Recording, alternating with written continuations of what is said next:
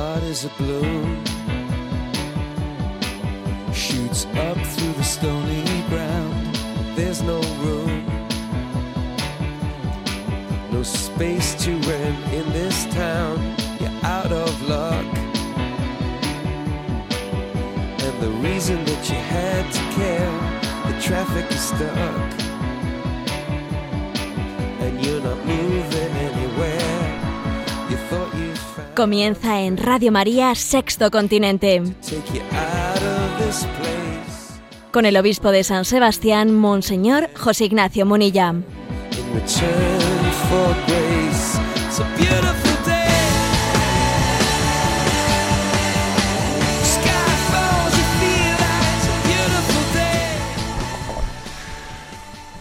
Un cordial saludo a todos los oyentes de Radio María. Un día más, con la gracia del Señor, nos disponemos a realizar este programa, programa, perdón, Sexto Continente, que lunes y viernes de 8 a 9 de la mañana pues se desarrolla aquí en Radio María. Bueno, pues este es un programa que tiene la costumbre de saludar, de saludar con una entradilla en la que hacemos referencia, pues generalmente a algún tema de actualidad, a algún comentario que hemos hecho en las redes sociales. Y el martes, pues un servidor el día 23 envió a las redes sociales el siguiente mensaje. Reírse de todo es propio de tontos, pero no reírse de nada lo es de estúpidos.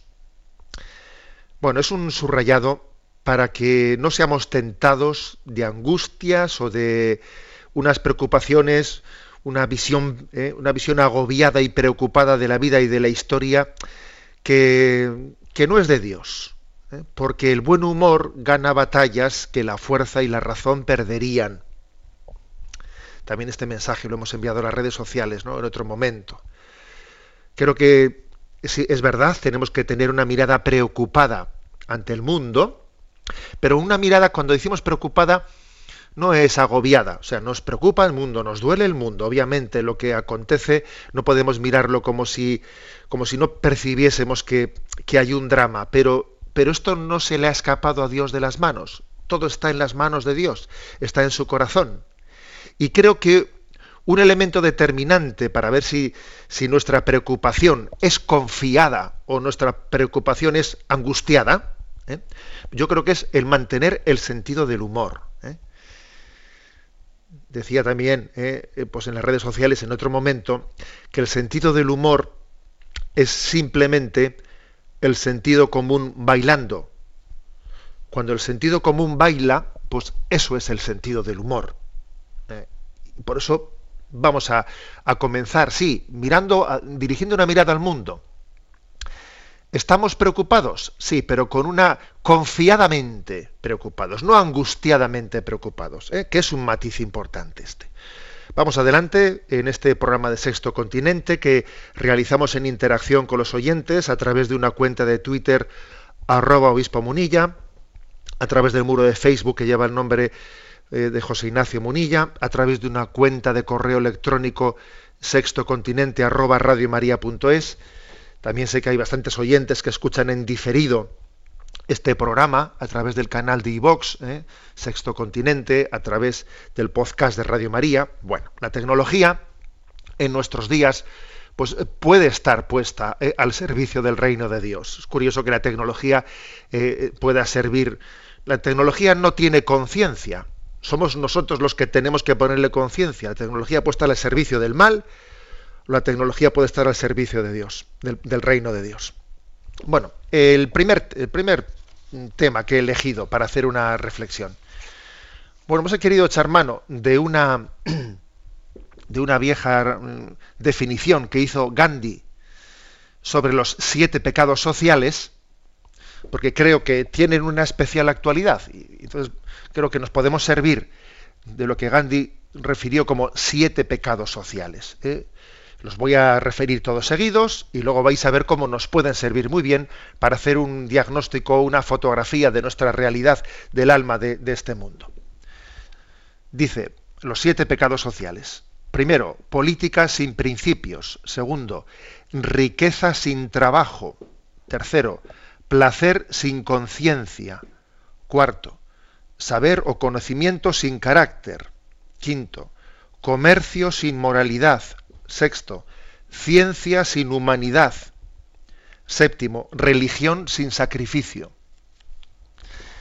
Es curioso, ¿eh? porque cuando Gandhi formuló estos siete pecados sociales, pues el contexto social era bien diferente, ¿no?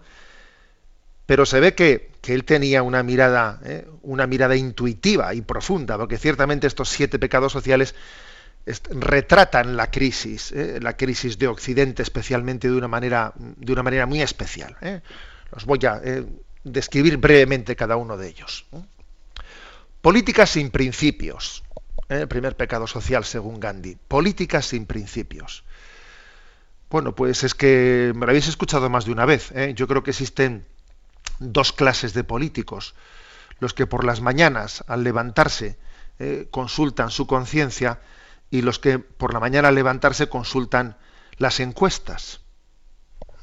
Y, y en este momento existe un gran riesgo, un gran riesgo de que pues, la clase política o una parte importante ¿no? de, la, de la concepción del ejercicio de la política que es un noble, es un noble ejercicio, ¿no? Pero el ejercicio de la política existe el riesgo de que se plantee en decir, a ver, ¿qué tengo que decir para poder tener la mayoría? ¿Qué tengo que decir para que me voten? O sea, ¿cómo, cómo me sumo a un caballo ganador? ¿Eh? ¿Cómo me pongo en la, en la cresta de la ola? ¿Eh? Consulto las encuestas y estoy buscando estoy buscando qué debo de decir para que alguien me compre. ¿Qué producto tengo que ofrecer para que alguien me vote? Que en el fondo es no terminar de creer en que, en la, que la política en el fondo es la aplicación concreta de unos principios. ¿eh? Aquello de Groucho Marx, ¿no? De Groucho estos son mis, mis principios y si no te gustan, tranquilo, que tengo otros. O sea, esto es un gran riesgo en este momento. ¿eh? Que la, que la política pues, haya renunciado a unos principios y que la política pues, pase a ser sencilla y llanamente pues, una escenificación en la, en la, de, la lucha, de la lucha del poder. ¿eh? En estos días, pues, un servidor también ha enviado a las redes sociales pues con un poquito de sentido del humor, porque como os decía, creo que es importante, pues un mensaje diciendo, diferencia entre las mayúsculas y las minúsculas. Es que entre las mayúsculas y las minúsculas suele haber ¿eh? una gran diferencia. Porque si tú escribes política con mayúsculas, pues ¿qué es la política con mayúsculas? Pues es, es un servicio, es servicio en pro del bien común. ¿eh? La política es pues, el, trasladar unos principios a, a, la vida pública en el servicio del bien común. Ahora, la política con minúsculas, ¿qué es? La política con minúsculas es el difícil equilibrio entre los que se resisten a salir y los que suspiran por entrar. Hay mucha diferencia. De las mayúsculas a las minúsculas hay mucha diferencia. Eh, por eso creo que ese primer pecado social del que hablaba Gandhi tiene, mm, tiene, desde luego, hoy en día una gran actualidad. Política sin principios. Segunda, segundo pecado social, dice Gandhi, riqueza sin trabajo. La riqueza sin trabajo es un gran pecado social. Y y no, yo creo que hay quizás dos, dos fórmulas, ¿no? Una riqueza, una riqueza que uno ha recibido, así, digamos, que, que ha heredado y que comete, comete el pecado de no reinvertirla, de vivir del cuento, del vivir del cuento y no reinvertirla y, y, vivir cómodamente en ella, sin generar riqueza, porque al fin y al cabo la riqueza está para, eh, para generar riqueza y para que, y para suscitar, ¿no?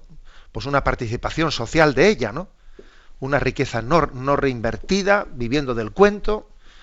Y también creo que esta riqueza sin trabajo, pues la hemos visto pues en estos años, en esos años de la burbuja, etcétera, con una concepción de la, de la economía de pura especulación. ¿eh?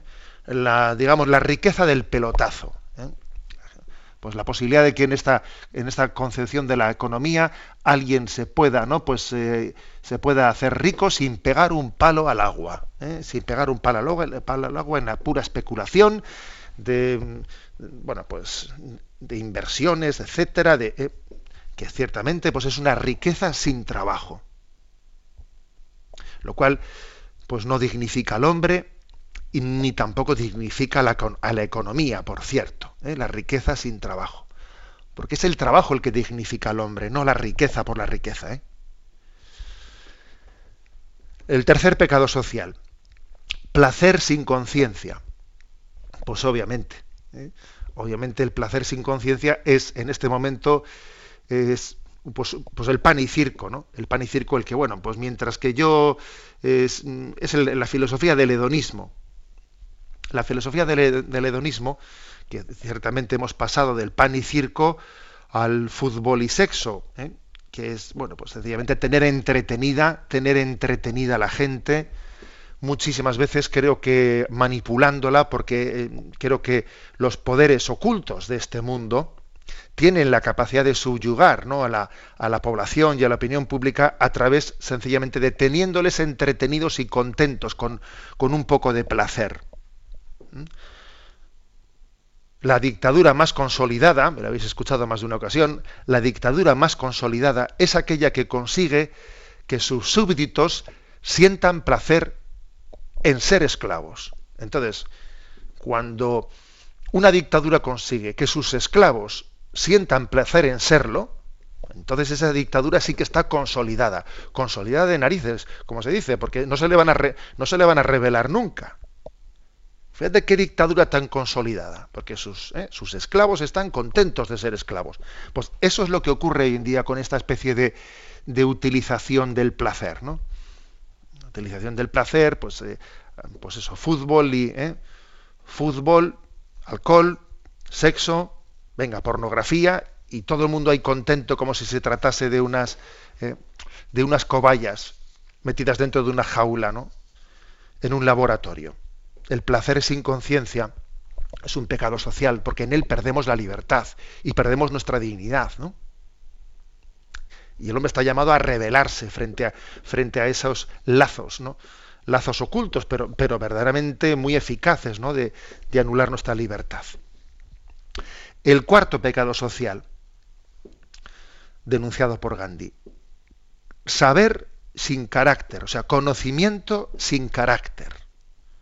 Sí, es un pecado social, que es una, una concepción de la cultura, de la cultura falsa, porque es una especie de acumulación de conceptos, eh, como, si, como si el saber fuese, pues eso, un disco duro que lo vamos llenando de conocimientos, un disco duro en el que se acumulan, se acumulan y se acumulan cosas y dice uno, bien, pero todo esto, ¿a dónde, a dónde lleva? ¿Eh? Exactamente, ¿a dónde lleva?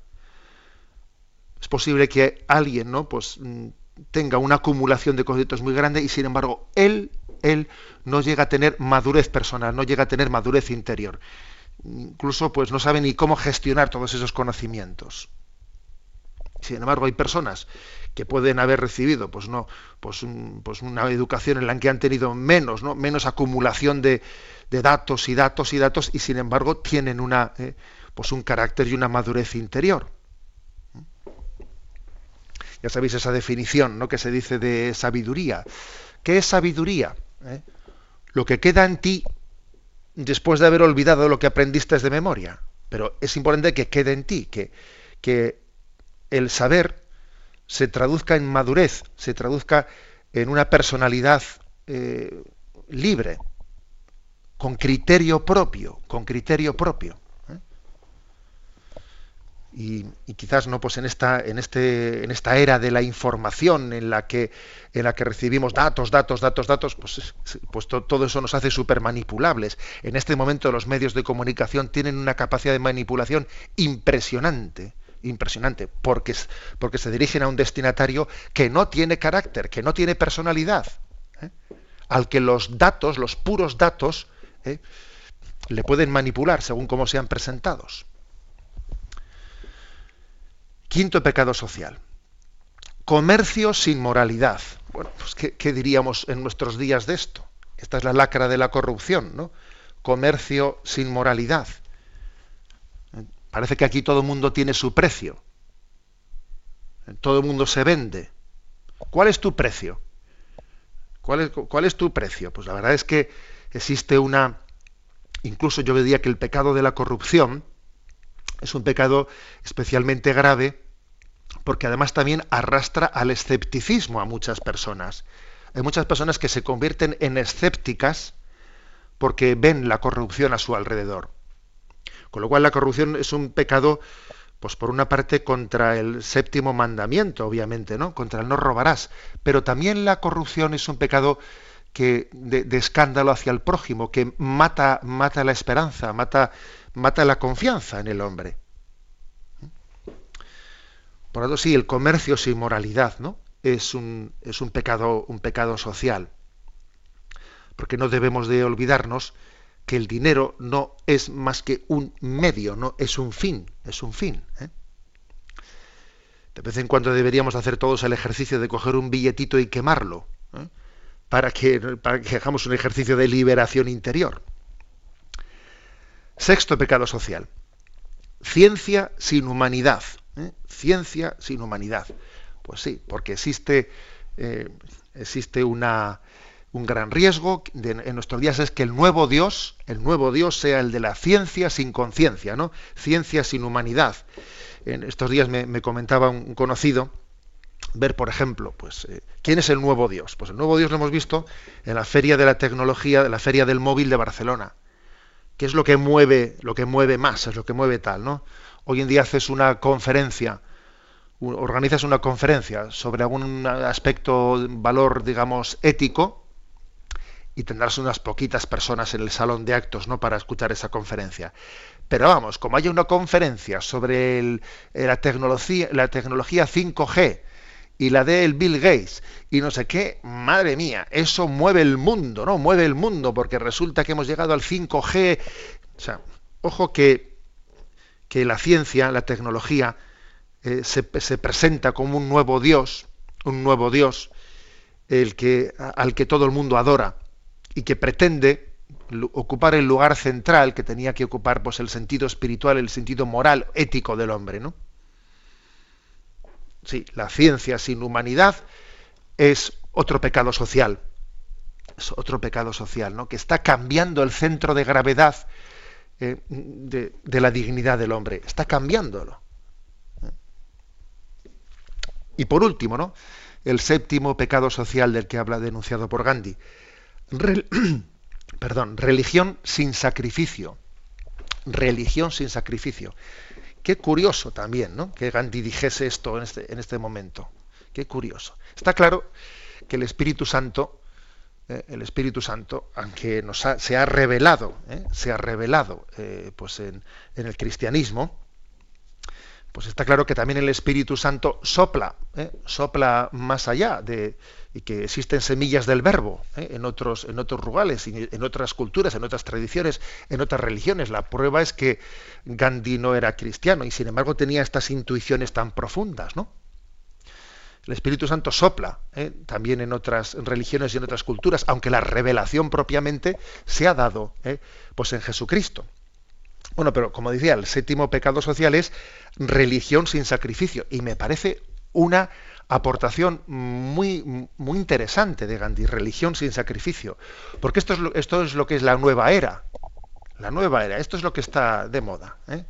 Es curioso aquí también en el mismo San Sebastián y seguro que en todas las ciudades cómo se están abriendo pues por ahí tiendas y comercios de, de pues eso de, de productos de nueva era. ¿Eh? productos de nueva era, que si aquí te vendo un poquito de incienso, que aquí si te vendo lo otro, te vendo una literatura así de este estilo.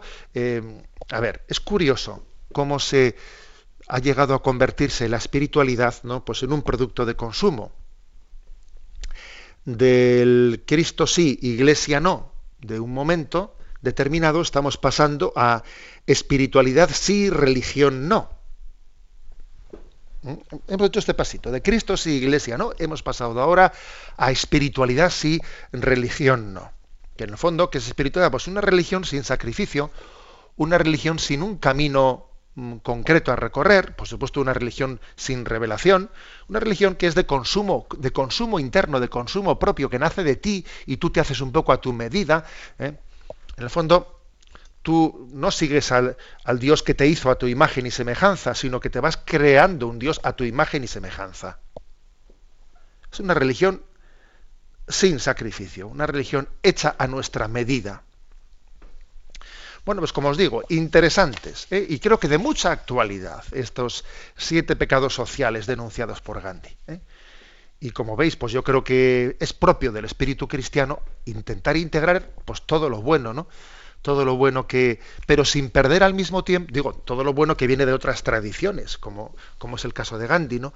Pero sin, sin, sin caer para eso ni en el sincretismo, ni en, la, ni en desdibujar nuestro concepto claro de revelación, pues no. Es que creo que en ese sentido el Concilio Vaticano II pues fue clarividente, ¿no? A la hora de, de tener esa mirada, mm, esa mirada integradora, pero sin perder nuestra, eh, nuestro carácter, nuestra identidad cristiana. Bueno, un pequeño descanso musical. Voy a poner una canción de, de, Pablo Martínez, Bienvenida tu misericordia, eh, en este contexto en el que estamos del jubileo de la misericordia. Bienvenida tu misericordia, bienvenida tu consolación, bienvenida tu dulce presencia, bienvenido sea Señor. Tú no te tardarás, tú nos defenderás, tú nuestras lágrimas enjugarás, tú nos sorprenderás, tú buen refugio serás, tú nuestras lágrimas enjugarás. Bienvenida tu misericordia. Este es el canto que escuchamos en este momento.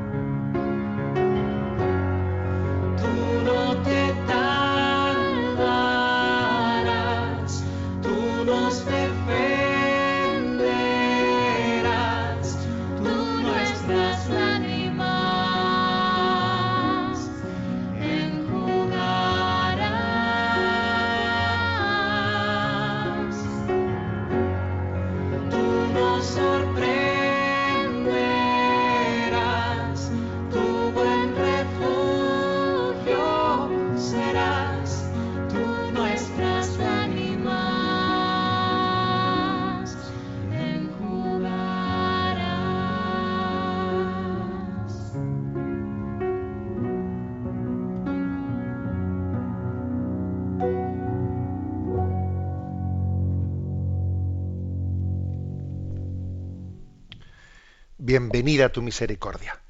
Vamos adelante con este programa de Sexto Continente y en este momento voy a hacer un, creo, un comentario interesante sobre, pues un, pienso que es uno de los pilares fundamentales de nuestra tradición, que es San Agustín. Dentro de su doctrina, él habla de tres raíces de la humildad. Voy a deciros que estoy esto, este semestre dando un curso, un curso sobre 14 autores, 14 figuras de la tradición católica eh, de la espiritualidad. Y para mí impartir ese curso, pues está suponiendo pues una, pues una riqueza muy grande, porque tienes que responder un poco a, pues a ello y te obliga y, te enriqueces tremendamente, ¿no? Bueno, pues con respecto a San Agustín comparto con vosotros ¿eh? una riqueza que me parece de mucha actualidad. Tres raíces de la humildad. ¿De, dónde, ¿De, dónde, nace la humildad? ¿De dónde nace nuestro, nuestra, la llamada a la humildad? ¿eh? Bueno, pues según San Agustín, son tres las raíces de la humildad. ¿eh? El mandato eh, tan imperioso, ¿no? O sea, la necesidad tan imperiosa que tenemos de la humildad, de ser humildes, pues no es porque a alguien se le haya ocurrido caprichosamente, no, no, tiene tres razones muy profundas. La primera es de tipo metafísico o creacional. ¿eh? O sea, sencillamente somos criaturas. Somos criaturas. Eh, reconocer nuestros límites, reconocer el hecho de que, de que la vida nos ha sido dada, ¿qué tengo yo que no haya recibido? Si todo se me ha dado. Yo no soy el autor, soy el receptor soy el receptor, ¿no? El conocimiento de nuestra creaturalidad, de, nuestros límites, es importantísimo. Es importantísimo, ¿no? Como, como punto de partida de la vida. Cuando uno va, sale por la calle, ¿no? Pensándose que él es. Una de dos, ¿no? Hay dos tipos de errores. Pensándose que él es el, autor de la vida, que, o pensándose que no, que no he sido amado, que no he recibido nada, ¿no? Ni una cosa ni otra son ciertas. Ni tú eres el autor de la vida, todo te ha sido dado, pero segundo, no, te, no, vayas por ahí como si tú no tuvieses autoestima, porque todo te ha sido dado, eres un privilegiado, te han amado, ¿eh? te han amado gratuitamente. Por tanto, la primera raíz de la humildad es nuestra conciencia de ser criatura. Todo se nos ha dado, ¿no? Y igual que se dice que el desconocimiento propio genera soberbia, el desconocimiento de Dios genera desesperación. Luego, por eso San Agustín insiste tanto en que dice él, toda tu humildad es que te conozcas.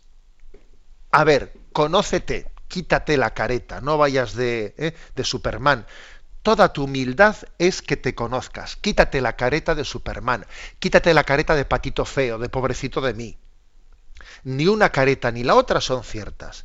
Ni eres Superman, ni eres pobrecito de mí. Toda tu humildad es que te conozcas. Esta es la primera raíz ¿eh? de la humildad. Conócete a ti mismo como Dios te conoce. Es una intuición agustiniana que da mucha luz. ¿eh? ¿Cómo me conoce Dios? Sí, Dios me ayuda a conocerme. Es más, es que no llegamos a conocernos a nosotros mismos sino desde los ojos de Dios. Sin esa mirada de Dios uno se queda muchas veces en el disfraz, ese de Superman o del patito feo que os decía. Entonces, quitarnos esos disfraces supone mirarte a un espejo, pero que es el espejo de Dios. Dios es tu espejo. Y poniéndote ante, ese espejo, cae ese disfraz de Superman, cae ese disfraz de patito feo, y descubres al hombre verdadero, descubres a un hombre verdadero que es una criatura inmensamente, ¿no? inmensamente agradecida porque, porque, porque ha sido elegida por Dios, ha sido amada por Dios, y al mismo tiempo inmensamente humilde, porque sabe que todo es don, que todo es gracia, que es criatura. Bueno, esta es una intuición agustiniana muy, muy, muy potente. ¿Eh? Primera raíz de la humildad es esta, ¿eh? nuestra creaturalidad, o sea, conocernos desde los ojos de Dios, sabiendo que Él nos ha, nos ha creado, nos ha dado a luz. Segunda raíz de la humildad. Si la primera era metafísica o creacional, la segunda es teológica. teológica. Es reconocer la gratuidad de la gracia. Y valga la redundancia, porque hablar de gratuidad de la gracia, pues es redundante, pero bueno, me entendéis, ¿no? O sea, entender que, que todo, incluso mis méritos, mis méritos, son un don de Dios. Cualquier cosa que hagamos, ¿no? Pues eh, es, un don de Dios. Dios te da la gracia de... a mí ahora me da la gracia de hablaros y a vosotros os da la gracia de escuchar, y a vuestros hijos os Dios les da la gracia de estar con vosotros en el coche, y a ti te da la gracia ahora de ir, de ir a currar. Todo es gracia, todo es don de Dios, ¿no? Hay un texto aquí, un texto de un sermón de San Agustín, el sermón 99 de San Agustín, un párrafo que dice, uno cometió muchos pecados y se hizo deudor de muchos. El otro bajo deudor de Dios, ¿eh? pues porque Dios le perdonó. El otro, bajo la guía de Dios, cometió pocos. A quien uno atribuye el habérselos perdonado, atribuye también el otro el no haberlos cometido. No fuiste adúltero en tu vida pasada llena de ignorancia antes de ser bautizado cuando todavía no distinguías el bien ni el mal, ni creías en que sin tú saberlo te guiaba. Dios te permitió no ser adúltero. Esto te dice tu Dios yo te gobernaba para mí, te gobernaba para mí, para que no cometieses adulterio. Te faltó quien te lo sugiriera y el que te faltase fue obra mía. O sea, si no metiste la pata, que sepas que es porque yo te sostuve. ¿eh? Te faltó lugar y oportunidad. El que te faltasen fue también obra mía. Y si hubo quien te lo sugirió, perdón, esto ya lo he leído. Reconoce pues la gracia del Señor, a quien debes también el no haber consentido. El primero es deudor por lo que hizo, y has visto que se le perdonó. También tú eres mi deudor por el hecho de no haber caído. O sea que estamos agradecidos a Dios por lo que nos ha perdonado y agradecidos a Dios por, por no haber metido la pata. Bueno, pues eh, fijaros qué, perspectiva de gracia es esta de San Agustín. Tú no mires a nadie a nadie por encima del hombro. Porque eso que has hecho bien es también un don de Dios. Y en eso que has hecho mal se ha convertido en una ocasión de que Dios manifieste misericordia. Dios manifiesta su misericordia de las dos maneras, levantando al caído o preservando de caer. Y nosotros no estamos ni para pedirle cuentas a Dios de por qué esto, pues podías a mí haberme metido en el otro, en el otro grupo. Tú, tú vive el momento presente reconociendo en él la gratuidad, ¿eh? la gratuidad de los dones de Dios. Todo es don, todo es gracia. ¿eh? La vida espiritual, según va creciendo, según se va desarrollando, uno va percibiendo los dones de Dios, es más sensible para hacer una lectura de cuanto le acontece, viendo que todo es un regalo. Esto también es una llamada a la humildad. Sé humilde, no te estés comparando con nadie. No hay, no hay error que tú también no hubieses podido cometer. Si tú estás donde estás es porque Dios te ha sostenido. Segunda raíz, por lo tanto, de la humildad, ¿eh? la raíz teológica, la conciencia de gratuidad. Y tercera raíz, ¿eh? tercera y última primera hemos dicho la raíz creacional, soy criatura. La segunda, la raíz teológica. Dios da sus dones gratuitamente para que, se, para que vivamos ¿no? en gracia o para que seamos rescatados del pecado. Tercera, es la raíz cristológica. Nosotros somos imitadores de Cristo y la humildad se funda en el ejemplo de Jesucristo. Y Jesucristo nos redimió despojándose nos redimió en la encarnación, en un abajamiento, en un despojamiento. Siendo de condición divina, no hizo alarde de su categoría de Dios. Al contrario, se despojó de su rango y tomó la condición de esclavo, pasando por uno de tantos. Es impresionante ese texto ¿eh? De San Pablo a los filipenses. Al contrario, tomó la condición de esclavo pasando por uno de tantos. Es decir, que una, una tercera un, tercer fundamento de la humildad es la imitación de Jesucristo. Elegir el despojamiento por imitación de Jesucristo, porque mi estilo tiene que ser el de Jesucristo. ¿Mm? Tener una proclividad a ello. Yo voy a tender más, ¿no? Al despojamiento que, pues eso, que a lo contrario, que al revestimiento. Tú sé más proclive a despojarte que a revestirte.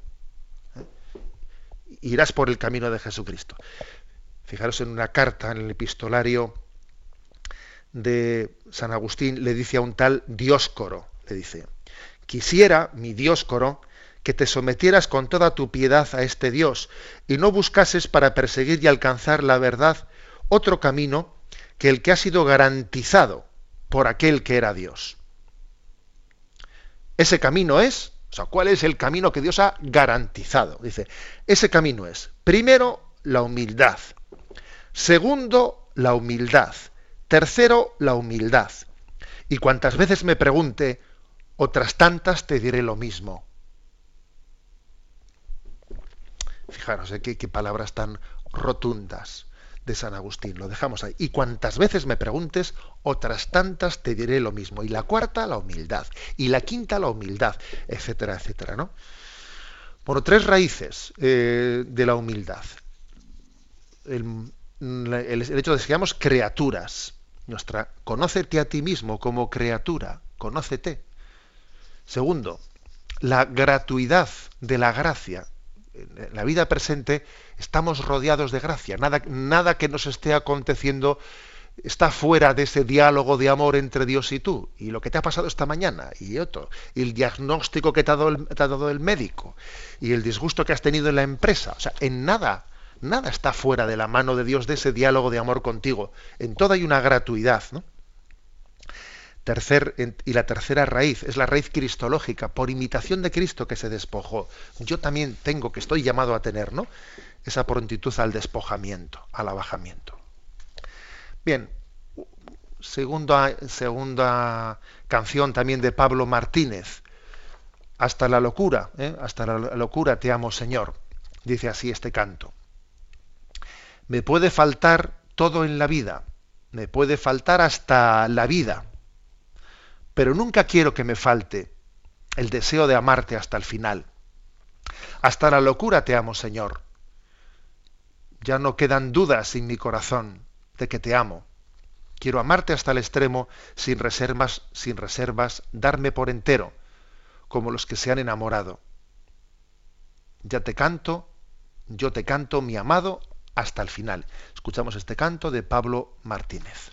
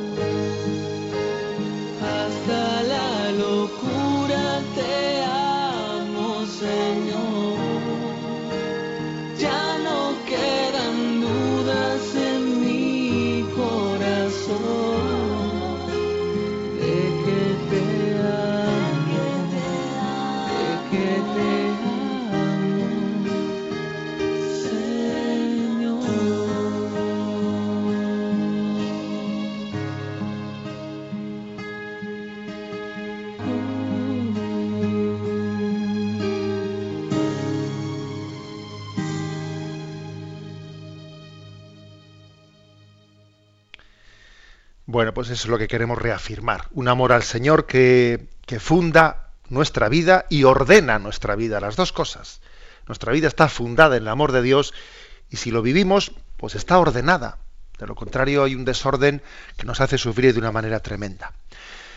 Bien, pues en esta in- interacción que tenemos con los oyentes, pues eh, hay una cuenta de correo electrónico sextocontinente arroba radiomaria.es a la que los oyentes hacen llegar sus consultas, sus comentarios, etcétera, y hemos elegido hoy unos cuantos y bueno, pues desde la emisora nos los van a eh, presentar. Buenos días. Muy buenos días, monseñor. Buenos días. Pues nada, hemos elegido algunos, algunos de los correos que nos han llegado y si, pues, pues si te parece, vete presentándolos uno por uno. Empezamos por la pregunta de Eva María, que nos manda un correo con una súplica urgente. Como tantas personas hoy, estoy preocupada, dice, por la situación que vive España en estos momentos, lo mal que estamos ya y lo mucho peor que parece que nos podemos llegar a poner. Prácticamente casi todos los días tenemos un susto muy grande, que si profanan las formas en Pamplona, que si quieren cerrar las capillas de los hospitales, que si recitan un Padre Nuestro blasfemo y tantas y tantas más cosas que sin duda producen un inmenso dolor en el corazón de muchísimos españoles, no digamos en los sagrados corazones de Jesús y de María. Y ante todo esto, nuestra impotencia brutal que nos puede desanimar. ¿Qué puedo hacer yo? Está claro que es tiempo de rezar mucho, de rezar mejor, de hacer sacrificios y de convertir cada uno nuestro corazón al Señor y esto que parece tan poca cosa sería la clave para que el mal no lo dejáramos pasar. Pero Monseñor, aparte de todo esto se me ocurre una cosa que no sé si podrá hacer, si se podrá hacer y por eso me atrevo a escribirle. ¿No estaría genial que en estos momentos tan críticos se pudiera consagrar España a la Virgen María? A mí me parece que sería como ponerle un escudo a nuestra patria que nos protegería del maligno que tan desatado lo vemos en estos días. Contra ella el demonio no podrá. Me parece que es así como el Hijo lo quiere. Bueno, pues mira, yo a Eva María le diría que sí, ¿eh? que estoy que estoy de acuerdo con su súplica urgente, ¿no? Pero pero le, añadiría una cosa y es que también creo que hay que decir que a la hora de hacer una lectura de la realidad. Es importante tener compaginar el realismo con una eh, con, disipar, con exorcizar cualquier eh, tentación de hacer una lectura desesperada, ¿eh? o una lectura, pues eso, pues negra, una lectura negra. Porque decía San José María, ¿eh? decía que todo lo que ahora te preocupa cabe dentro de una sonrisa. Tiene importancia esto. ¿eh? Todo lo que te preocupa cabe dentro de una sonrisa. Entonces uno ve, pues eso, ¿no? Pues esa especie de esas blasfemias, esas, eh, eh, esas faltas de respeto, ¿no? Y me recuerdan el Salmo segundo, ¿no? Que dice, Dios los mira desde el cielo y sonríe. ¿Eh? Cuando, cuando el Salmo segundo plantea cómo las, cómo las naciones se rebelan contra Dios, ¿no? Las naciones se rebelan contra Dios. Y dice el Salmo segundo, Dios los mira desde el cielo y sonríe. Todo lo que ahora te preocupa cabe dentro de una sonrisa. O permitidme decirlo de otra manera, todo lo que ahora te preocupa cabe dentro de un en ti confío, corazón de Jesús en ti confío. Cabe perfectamente. ¿Mm? Por eso, pues ante esa tentación de, de brutal, dice, dice el oyente, ¿no?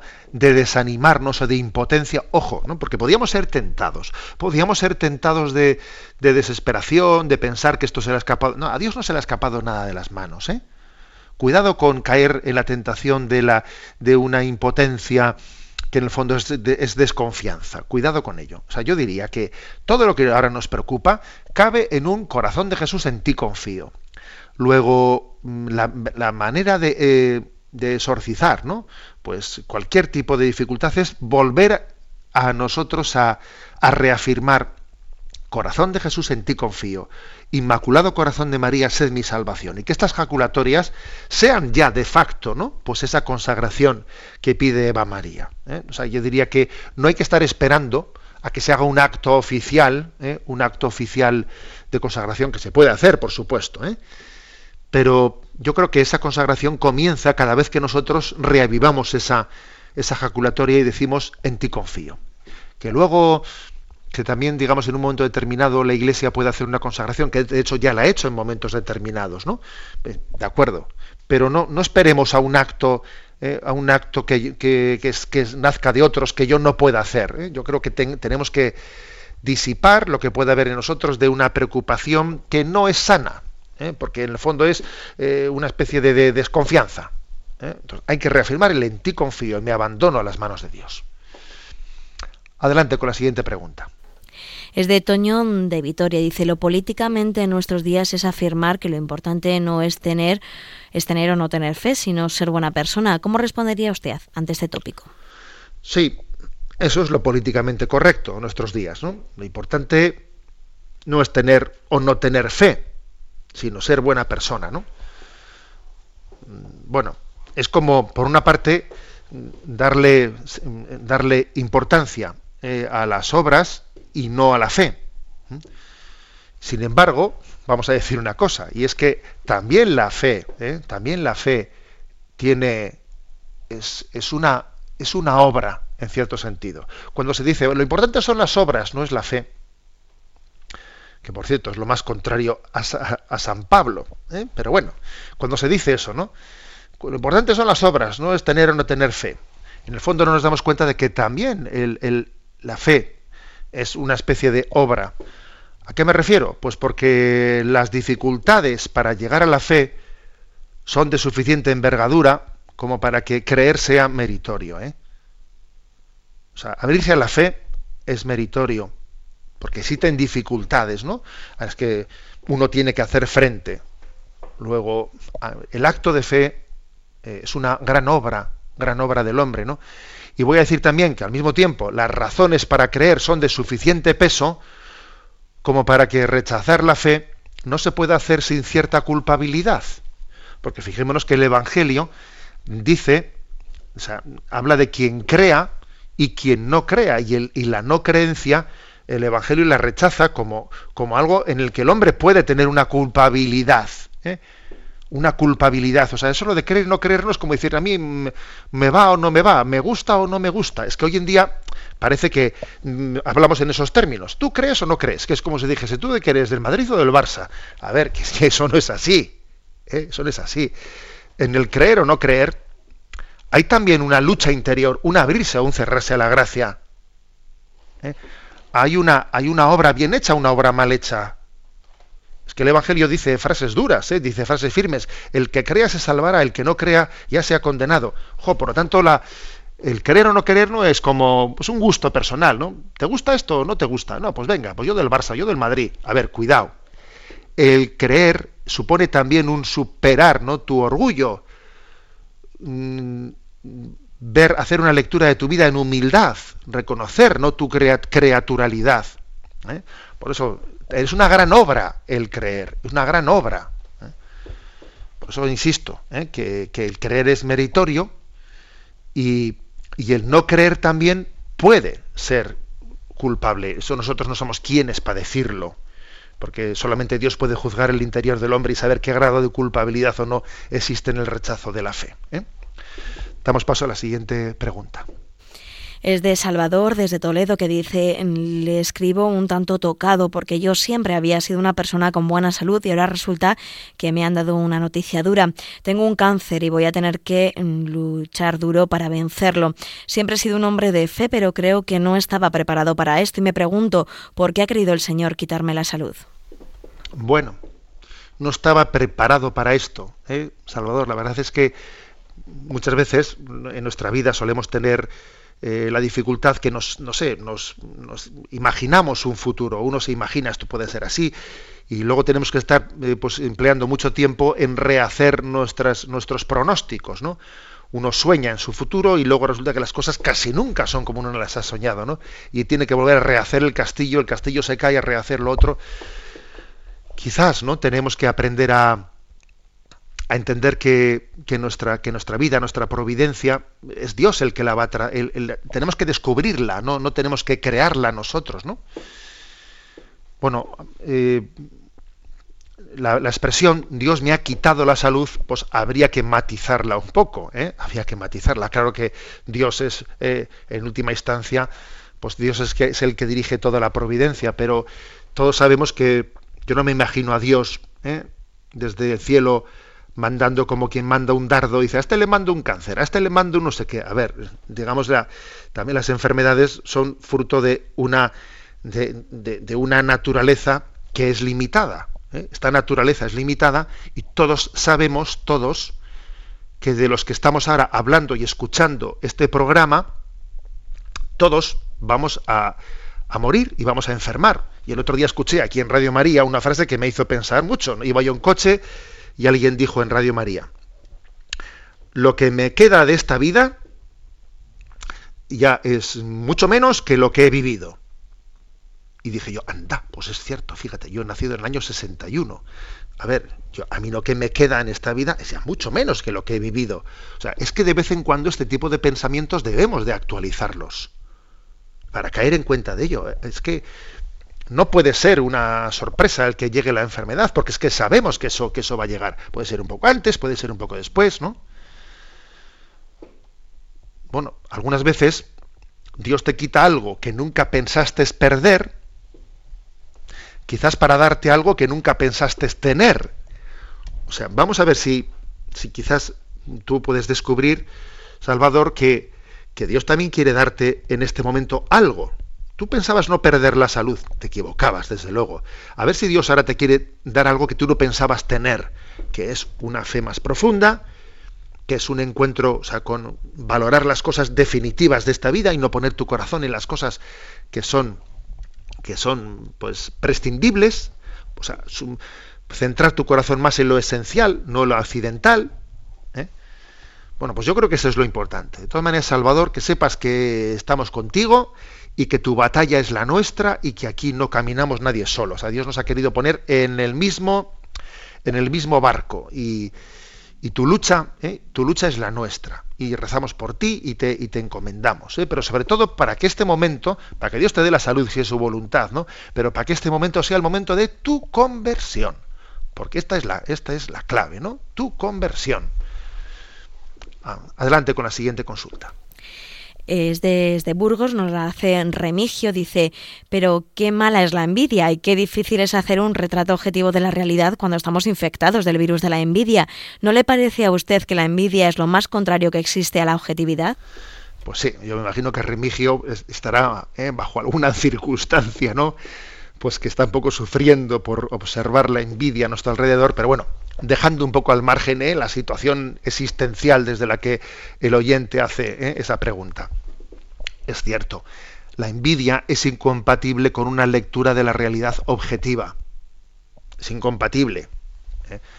el envidioso tiene unas gafas de un color que distorsionan totalmente la realidad. Ya sabéis ese pues ese refrán de que una zorra ve un racimo de uvas e intenta alcanzarlas y al darse cuenta de que está demasiado alto, entonces desprecia las uvas y dice, no están maduras.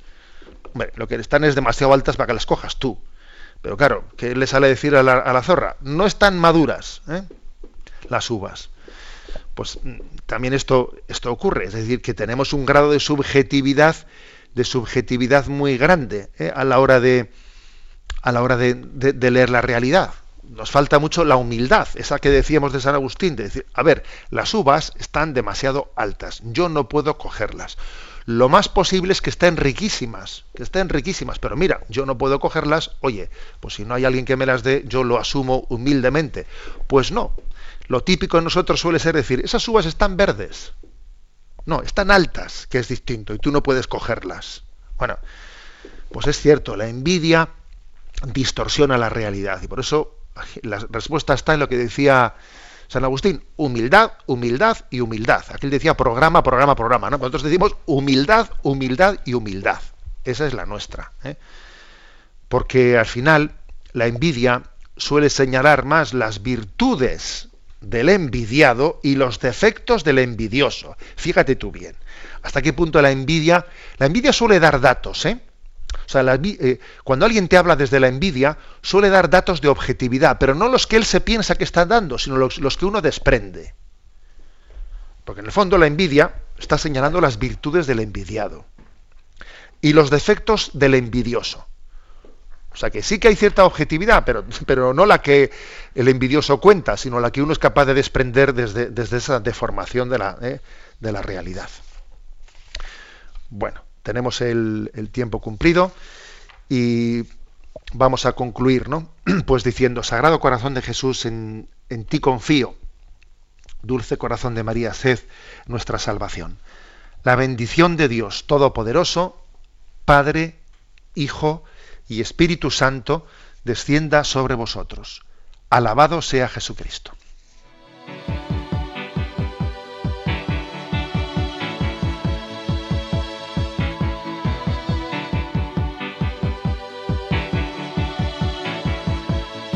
Is a balloon, shoots up through the stony ground. There's no room no space to rent in this town. You're out of luck. And the reason that you had to care, the traffic is stuck. And you're not moving anywhere. You thought you found a friend. Han escuchado en Radio María Sexto Continente, un programa dirigido por el obispo de San Sebastián, Monseñor José Ignacio Monilla.